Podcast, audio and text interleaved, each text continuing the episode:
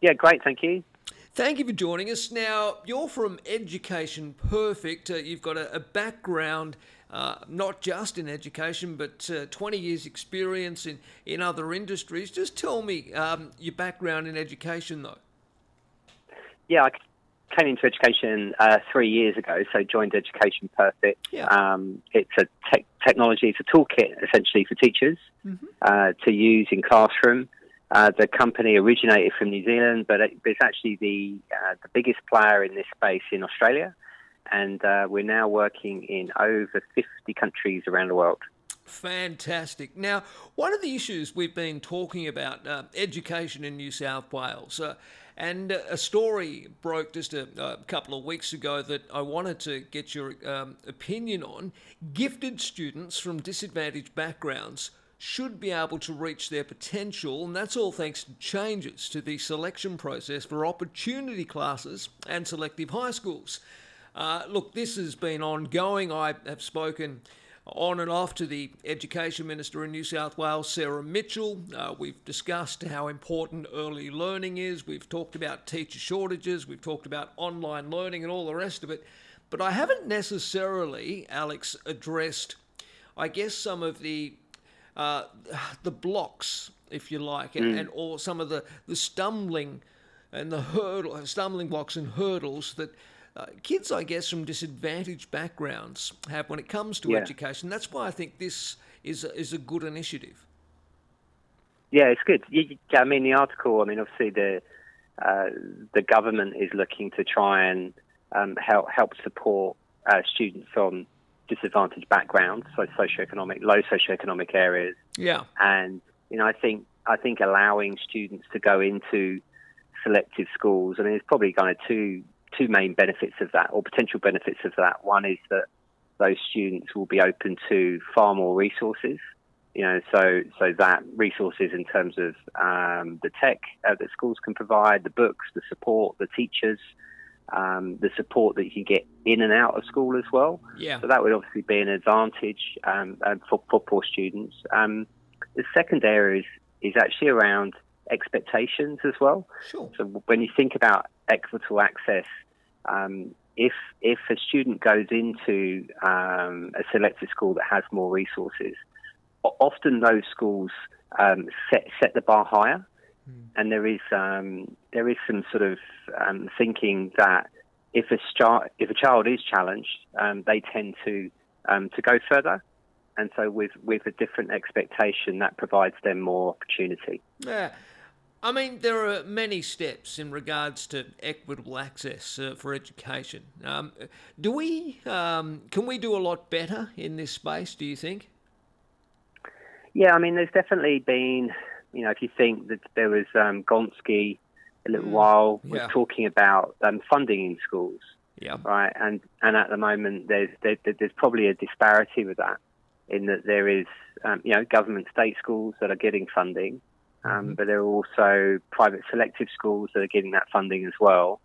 Um, and and with that, then there's there's there's definitely probably areas, low socioeconomic schools that maybe not be getting as much funding as they could do. Sure. Um, and and with that, that does create a bit of disparity. Um, you know, and same with you know opportunities around getting devices, opportunities of getting quality teachers. Obviously, that is going to um, um, differ school school to school. I mean, look, obviously, a student's academic potential shouldn't be determined by where they live, their background, or their disability. That's according to the state government and the education minister. I mean, if you're looking at Aboriginal and Torres Strait Islander uh, students, for instance, it'll be great that they can, from next year, 2023, perhaps gain more places in selective schools and opportunity classes. Yeah, I think that's the that's that that is the opportunity to create that yeah. Level playing field. And as I said, you know, I think allowing those students more opportunity through the additional resources that they'll get, um, the additional support they'll get from those schools, that, that, that, that will create more of an opportunity for a level playing field.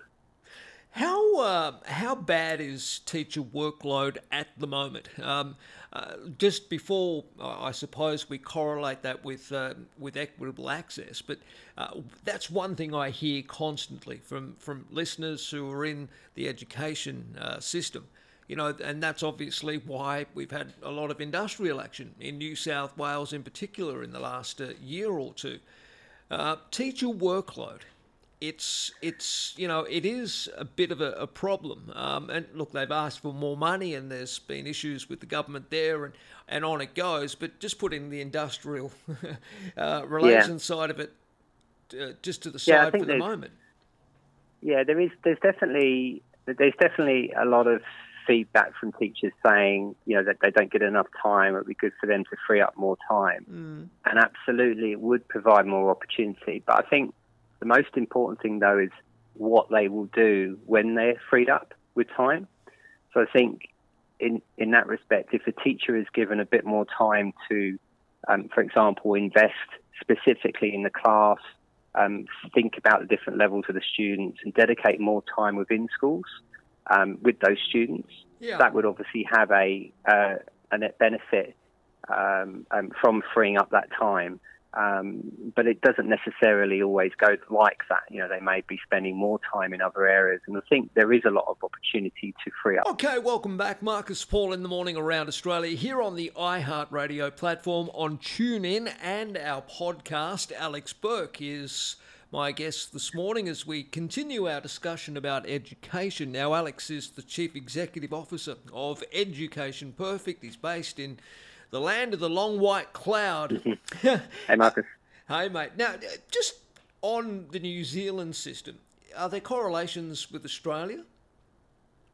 Yeah, very similar. Okay. So very similar in terms of um, funding models, very similar in terms of school structures. Yeah, absolutely.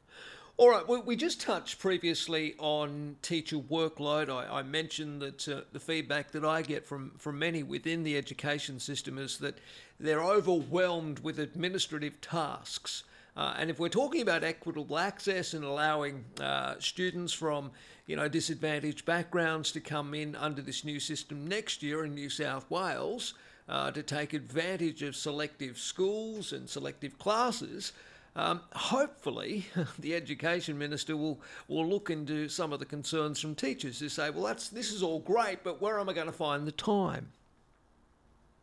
Yeah, I think there's, there's absolutely still, when, when we're talking to schools that we're working with and teachers, there's still, um, just due to you know lack of teachers, the disruption um, with, with kids and students, uh, teachers sort of being ill at different times, um, there's still a lot of stress. There's still a lot of disruption within schools, and I think in and around that, then you know, time and quality time becomes even harder, mm. and so um, it's definitely more of a challenge trying to free teachers up time to do quality teaching. How important is tech here? I mean, obviously, education perfect. Uh, you revolutionise uh, the future learning for schools. You, your, your platform integrates smart technology uh, and all the rest of it. But how important is technology going forward in the education space? Yeah, I see quite a few opportunities. I mean, I'm still, you know, fairly new to education. I've been in, in Education Perfect now for, for three years, but I've yeah. worked in technology for over 20. Mm-hmm. And I think, you know, one, one thing um, is definitely around administration tasks. So a lot of a lot of schools are still using uh, technology that's very old oh, right. or still sort of paper based or print based systems. Mm-hmm. There's lots of ways that technology can, you know, simplify tasks, uh, make your filing easier. Um, in the classroom, they can auto mark, so save all that time having to go through things. So, so one, tech technology can make a school and a classroom and a teacher way more effective with yeah. kind of how their time is and, and how they're they're being productive. So I think that that for me always feels like the baseline, and there's lots of opportunity where technology could help uh, solve uh, pain points um, within schools. Um, the other area, and I think when you look at industries more broadly, there's a massive opportunity around the adoption and use of data. Yep. So within classroom, you know, there isn't a huge amount of continuity. You know, you're, you're going to get some amazing teachers but that doesn't necessarily scale. Mm. Um, but if you could utilize data more, there's all, all so many opportunities to understand where a student, uh, you know, is currently progressing, where they are. Um, that could allow you to then do intervention strategies, you know, to help them if they're a little bit behind, but also maybe push them further, you know, if they have some opportunities. And the bigger picture is is actually using that data to um, go back to government, right, and start mm-hmm. to spot trends and um, start to think about where where they may be able to invest time to really transform education. And that comes from data, and ultimately, data comes from technology.